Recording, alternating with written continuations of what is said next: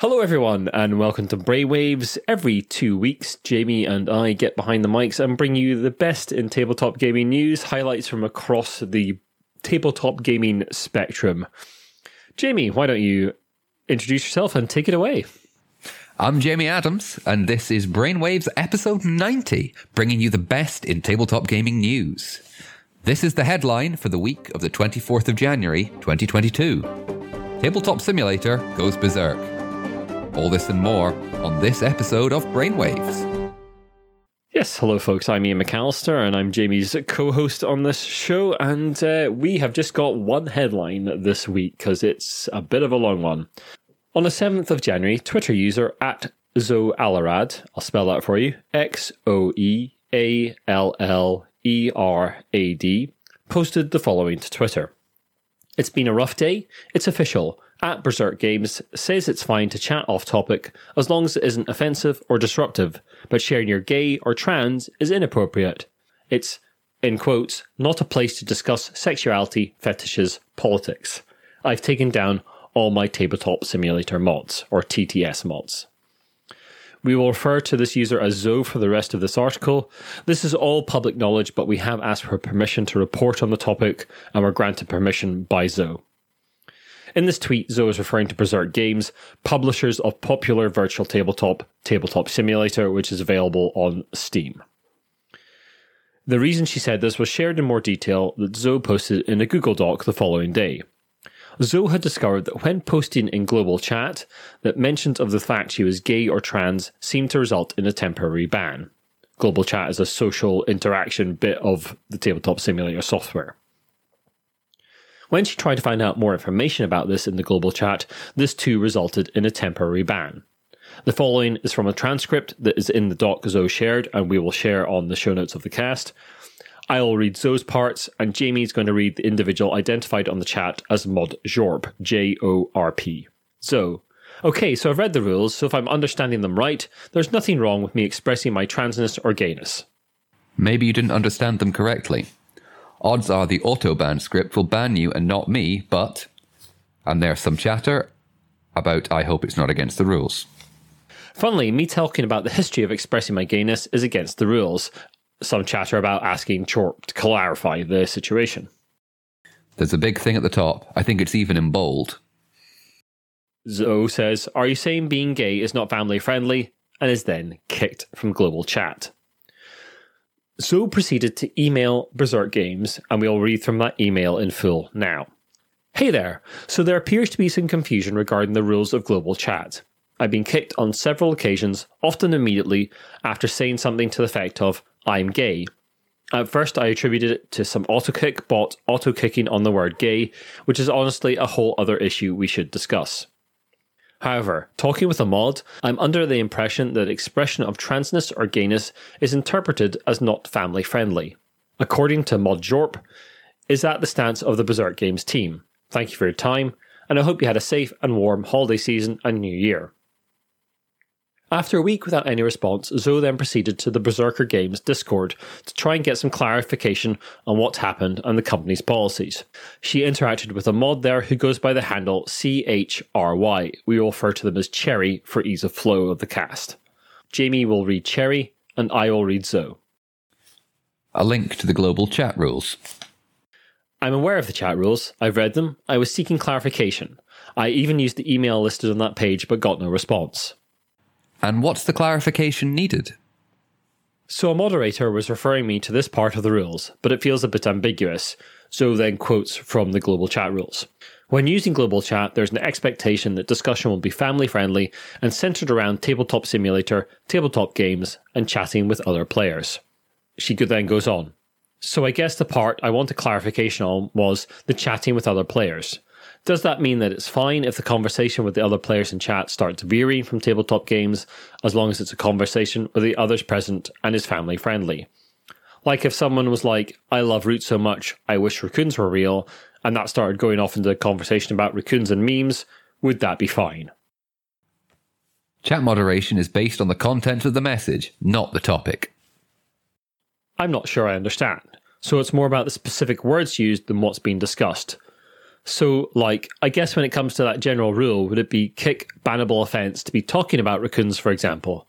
Like, by that bolded text, they aren't related to board games in the strictest sense, but I could see it just being a harmless chatter thing.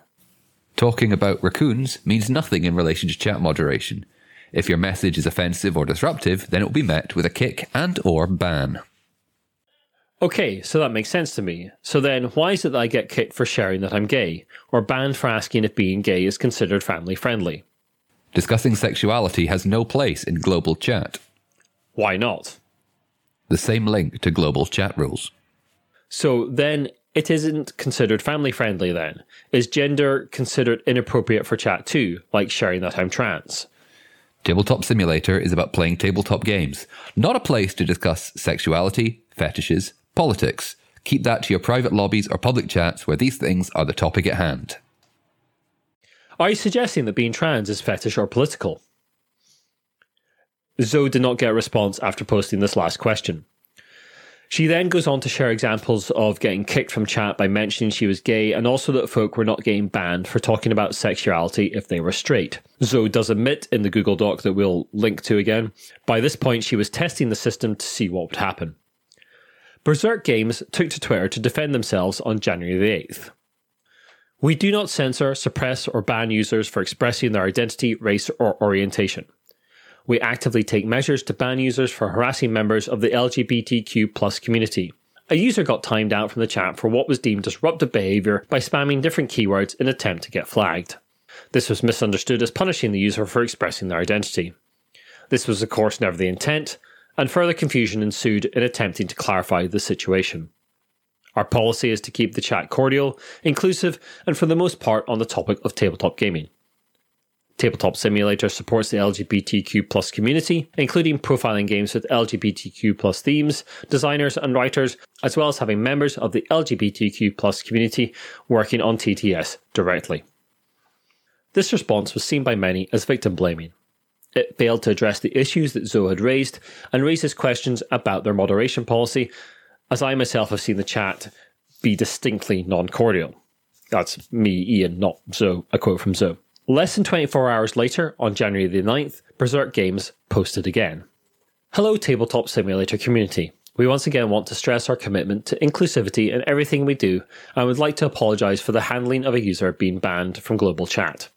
Initially, we are misinformed about the sequence of events, as well as the full context of the situation that led to this user's ban. The subsequent messaging around why this ban took place does not reflect the beliefs or sentiments of Tabletop Simulator. Tabletop Simulator has not and does not condone equating sexual orientation / gender identity with fetishes, politics, or anti-family friendly sentiment. At this time, we have decided to take down global chat as we reassess our moderation process, as clearly we have some shortcomings. The purpose of the moderation team was to keep global communication on the topic of board games and to reduce toxicity and hate. Tabletop Simulator recognises that the current moderation process of our global chat has failed to uphold its original intention, and we apologise for this, as well as anyone who was hurt or made to feel unwelcome the past few days, as this was never our intention. Tabletop Simulator community, we hear you, and the entire Tabletop Simulator team is prioritising our commitment to making the TTS community inclusive and safe for everyone. Community feedback and communication is a key aspect in learning and improving. We hope over time to once again regain your trust and respect. This seemed like a step in the right direction, but at the time was inspecific as to what course of action Berserk Games would be taking. Over the next few days, there were no updates from Berserk Games, as several mod creators, publishers and designers began to pull their work from Tabletop Simulator. On the 14th of January, Berserk Games posted again on Twitter. We apologise for hurting the Tabletop Simulator community, especially those from the LGBTQ+ community. With global chat, we only ever intended to create an open platform to discuss the hobby we all love. However, we have obviously fallen short of that standard, and so we have decided to officially take global chat down for good. Over the past week, we have spent a lot of time evaluating our company-wide practices. We understand that our silence may have been perceived as inaction. However, we realise the gravity of the situation and believe it needed to be discussed and addressed with careful and intentional consideration. To show our commitment to bettering ourselves as well as supporting and empowering the LGBTQ+ community, Tabletop Simulator has donated $10,000 to the National Centre for Transgender Equality. In addition to this donation, we'll be running a series of articles on our blog to showcase the great work available on TTS created by members of the LGBTQ+ community. If you are interested in having your game featured, please fill out the form below. Finally, we are reforming our moderation policies to ensure that everyone has an inclusive place to enjoy our great hobby of tabletop gaming. We promise that these actions are just the first step in our renewed commitment to creating a culture that values inclusivity in board gaming and the world. We appreciate all of the feedback and suggestions from the wonderful TTS community and hope, with hard work, to regain the trust and respect of the Tabletop Simulator family. This again seems like a step in the right direction. Many pointed out that without Berserk Games committing to making Tabletop Simulator a safe place for LGBTQ+ community, that those taking advantage of the offer to have their work highlighted may be merely painting a target on their backs. Notably, at no point have they said they have removed any of the mods involved in the bans in discussion. During this whole incident, the Steam page for Tabletop Simulator was seeing its own review war going on. Awful people who thought that actions by Berserk Games meant they had an anti-LGBTQ+ stance flooded the page with positive reviews, which expressed extreme anti-LGBTQ+ sentiments, while those with pro-LGBTQ+ supporters similarly flooded the page with negative reviews, criticising the stance that Berserk Games had apparently taken. As of recording on the 22nd of January, Berserk Games have not posted publicly any further updates than to link to the form for LGBTQ+ designers to sign up to their initiative. Zoe posted to Twitter on January 16th to say, "An update, at Tabletop Sim," that's Berserk Games' Tabletop Simulator account, "has since reached out to me and apologised, and it seems CHRY is no longer in the TTS Discord, or on the moderation team. This helps, but otherwise the thread still captured my feelings well. I personally need time and progress to heal, but thank you." We'll link to the thread she references in the show notes. This tweet was quickly followed by a screen capture from the Berserk Games Discord where a mod was seen lamenting the actions of the company and wishing some of the money going to LGBTQ+ organisations would go to, as they put it, a moderator relief fund. Berserk Games did reply to that tweet saying the mod had been removed. We personally reached out to Berserk Games on the 12th of January via email, but as of time of recording on the 22nd of January, we have not had any response. There's not a huge discussion to be had here. I basically want to say this. Our stance on this is effectively this. They absolutely did wrong. Their moderation team was obviously not up to the task of taking on such a huge number of people. Tabletop Simulator has become very, very popular over the lockdown for obvious reasons. It's one of the primary ways a lot of people are continuing to try and play board games with their friends. And that has obviously gotten out of control. There were some reaction on Twitter, not all, but there was a small minority on reaction on Twitter where people said that no matter what Berserk Games did, they would never use the platform again. And I personally think that's quite a dangerous stance to take. A lot of the companies behind the products we use are very small. I don't know how big Berserk Games is, but a little Googling around says maybe 6 to 10 people. It's not very big at all. And companies of all sizes make mistakes. A lot of what's happened with Berserk Games, to me, reads like a small company trying to deal with a bad situation and dealing with it, admittedly, extremely badly. And we need to give them some chance to sort that out. And they do seem to be going in the correct direction. Zoe herself, in the Google Doc we'll link to, says that she has doubts that they have an anti-LGBTQ+ agenda, but there is obviously systemic problems in our society that they are failing to acknowledge or doing anything about, and we 100% agree with that. We need to give companies like this time to sort things. If they don't, then yeah, abandon them. Absolutely. But these things are complicated issues that don't necessarily get fixed in 24 hours. Thanks very much for bearing with us in this massive headline. It's probably the longest piece we've ever covered. There's a lot of quotes in there. We'd like to thank you all for bearing with us on that, and we're going to get on to the rest of the news now.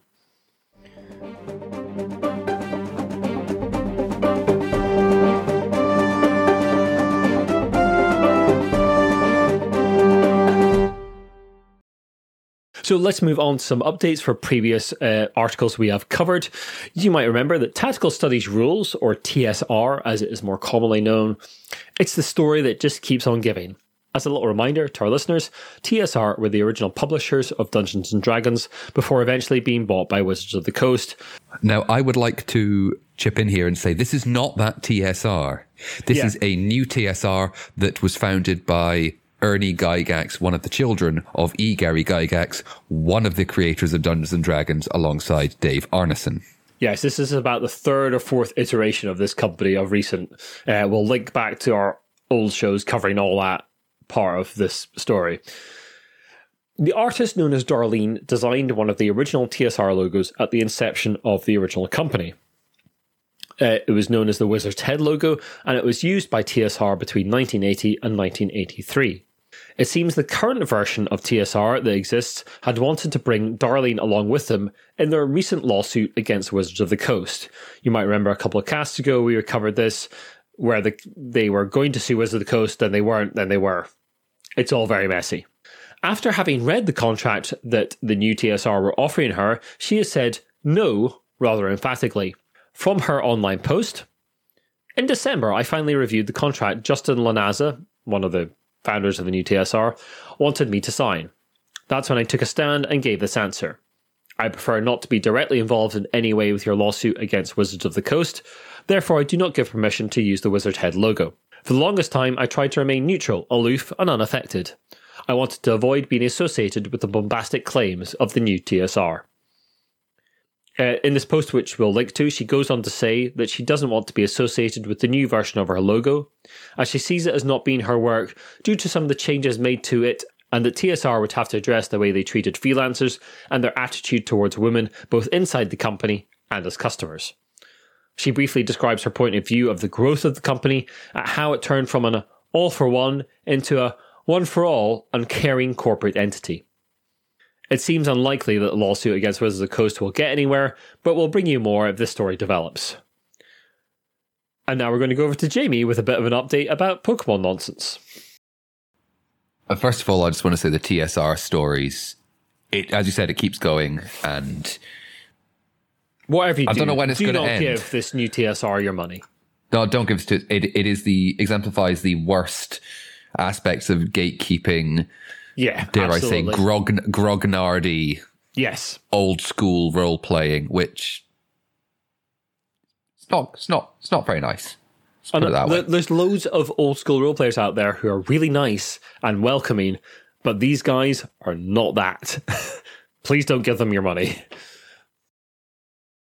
Now, last episode, we talked about the internet individual by the name of Logan Paul and his $3.5 million acquisition of a sealed and authenticated box of first edition Pokemon cards, as it was described, and the subsequent suspicion surrounding said box that it was a scam due to its murky origins.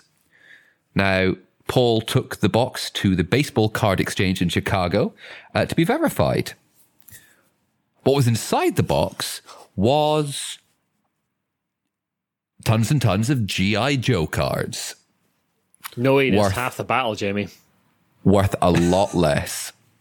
Now, some people are laughing their heads off at Logan Paul being scammed out of $3.5 million. But he says at the end of the video on the matter that he trusts the seller to refund him on account of being sold fake cards. Now, some people have questioned this, saying, was this an actual scam, or was this a very slick and complex bit of publicity for Logan Paul? I'm not going to speculate here, because I really can't be bothered. No, with a personality like Logan Paul, will you ever know the actual truth? Unlikely. Nope. I know what I think, but I'm not going to say it here. Well, we keep this cast clean, Jamie. What I think is absolutely clean is Purcell. That's the end of the updates. Now on to Ian with some more news. Yes, and we're out in the Brainwaves garden for some more archaeology news. You mean old? Very old. Very, very old.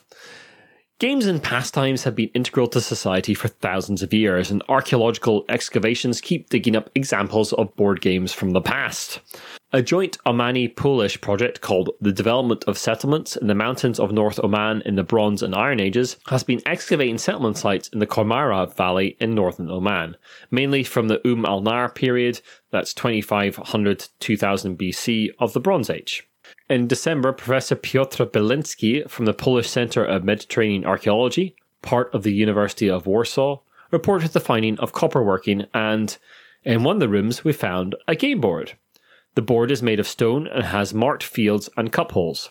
Such finds are rare, but several examples are known from India, Mesopotamia, and even the Eastern Mediterranean Basin. The most famous example of a game board based on a similar principle is the one from the graves from Ur, says Prof. Bielinski. Ur, in this instance, being Ur, the city-state in ancient Mesopotamia. Thank you, Professor Jamie. So this seems to be another example of the continental expansion of the Royal Game of Ur. It's really interesting. I love to see the history of board games and their expansion. And, you know, I've been talking about the Royal Game of Ur for a while just because I was at the British Theft House, or the British Museum, as it's apparently normally called, and saw there was, you know, a version of it, and there was a stone... They found stone versions of it as well. But I was going to make a joke about... Isn't there a whole research department there about sort of board games and like trying to figure out rules for like ancient board games and that kind of thing? Yes, because the rules are... Well, we don't know the rules. And I think Dr. Irving Finkel, I think that's his name. A great name. It's a great name. And he has an amazing beard. There's a video on YouTube about the Royal Game of Ur. I was going to make a joke about, where's the... BGG listing for it, but I looked and there is actually a listing for the Royal Game of Ur. It's ranked 7,827. But it's really interesting, that kind of thing, because like there are examples of this sort of game through different civilizations. As I said, India, Mesopotamia, and the Eastern Mediterranean Basin. And it's something I've mentioned in some of the writing I've done, is the way that board games latch onto mechanics, and there are trends for like deck building or worker placement or that kind of thing. And this is kind of an ancient example of that sort of evolution of games. Fascinating. We'll bring you more on that if there's any more to bring.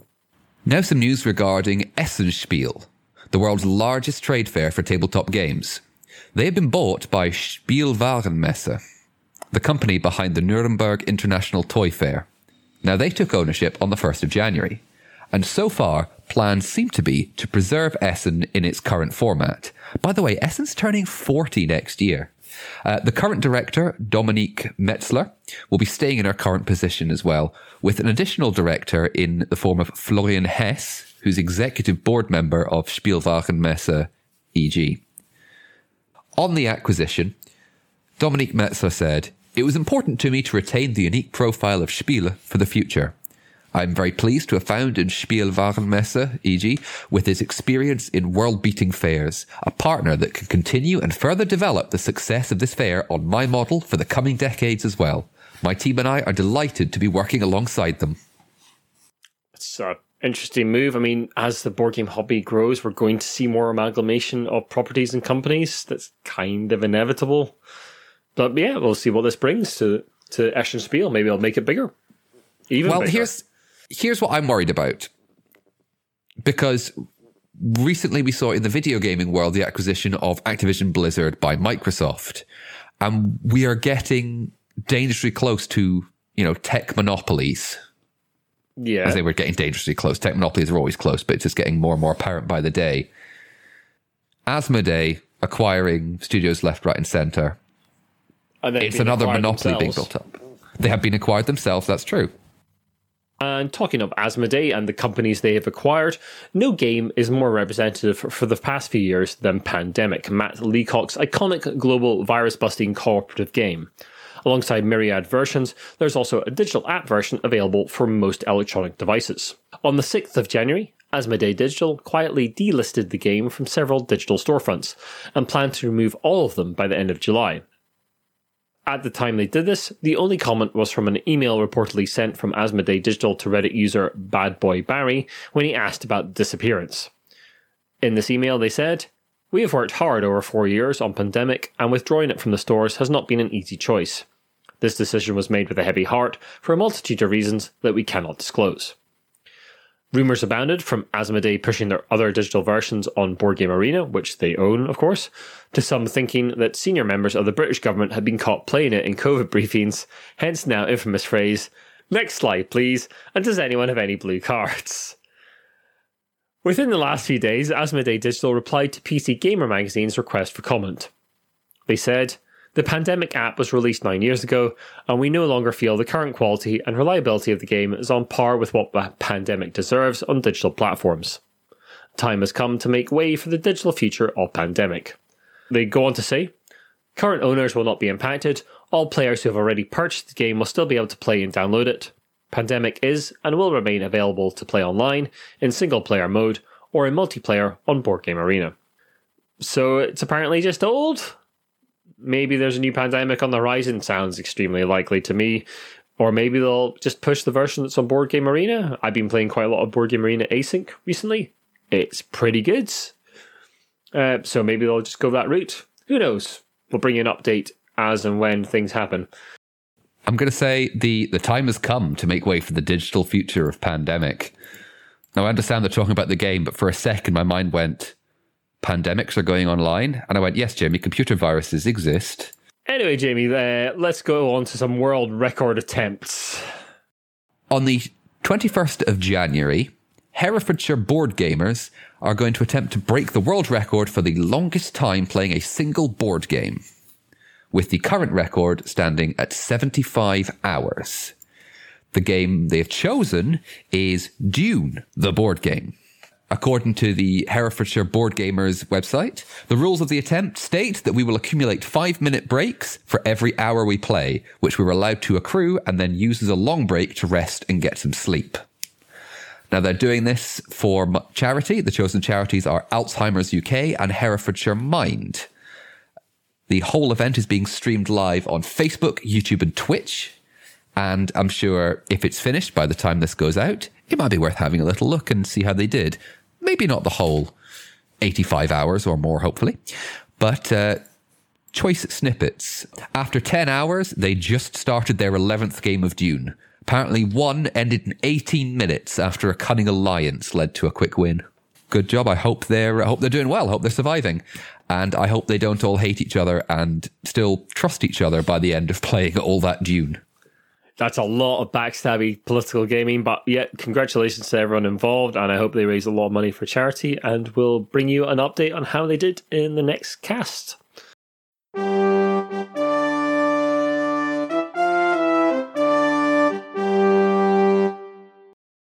Anyway, the cunning alliances we like to form are with our wonderful patrons. We'd like to thank them all for giving us a little bit of money to keep the cast going, especially our executive producers, James Naylor and Sean Newman. We'll link to all of James and Sean's bits and pieces in the show notes. You can join them for only $1 a month, which gets you access to extended versions of the main cast and also some extra bits and pieces on our Patreon. You can also support us in a variety of other ways on the site, including getting lovely t-shirts from Sir Meeple and lovely metal dice from Metallic Dice Games. All those promos will be in our show notes. Jamie, before we get out of here, let's go wild in the country. Ian, this is very forward. At least, buy me a... drink first, at least. Now, we've got no Monopoly today, but instead we return to the multicoloured... You have one job, Jimmy. One job. And it's getting the Monopoly news. I've got something just as good, Ian. And I think you'll find in this spot, we have not just covered Monopoly, we have covered Jenga, Cluedo, Uno, possibly Risk. That doesn't mean I don't want Monopoly here. Well, tough. We're doing Uno this week with the new announcement of Wild Uno, in which every single card is a wild card. But Jamie, I hear you cry, how does that make sense? You'll always be able to play a card in your turn. Where's the game? Well, the wild cards, there are still actions on them. For example, there is still the skip card, but there's double skip cards now. There are targeted draw two cards where you can just point at someone else and say, you draw two cards. And there are forced swap cards joining it as well, where you put it down and you must swap your hand of cards with another player. Now, when a player has one card left, and obviously they have to say Uno before other players catch them out on it, The preceding player may draw and play the top card from the draw pile in an attempt to stop them winning. I mean, this is very bold strategy for Mattel to start this new year. Just sounds like my own waking nightmare. Up this year and choosing violence. I mean, it's a take. Who knows? Anyway, folks, thank you very much for listening. If you like what you've listened to, then the best way to help us out is to share the podcast and drop us a review and rating on iTunes. You can also follow us on Twitter, Instagram, and Facebook, but the place where we're most active these days is our Discord, where you're most welcome to come along and chat about all the bits and pieces of news. We also have games nights there and all sorts of events, so you're welcome to come along and join that. We'll put a membership invite in the show notes. Our website is thegiantbrain.co.uk, where you'll find reviews, podcast, all that kind of stuff. And if you'd like to email us about news stories that you'd like to see us feature or any comments on any of the news stories we've covered, that email is giantbrainuk@gmail.com. Thank you very much, and we'll see you next time. Bye for now. Bye-bye.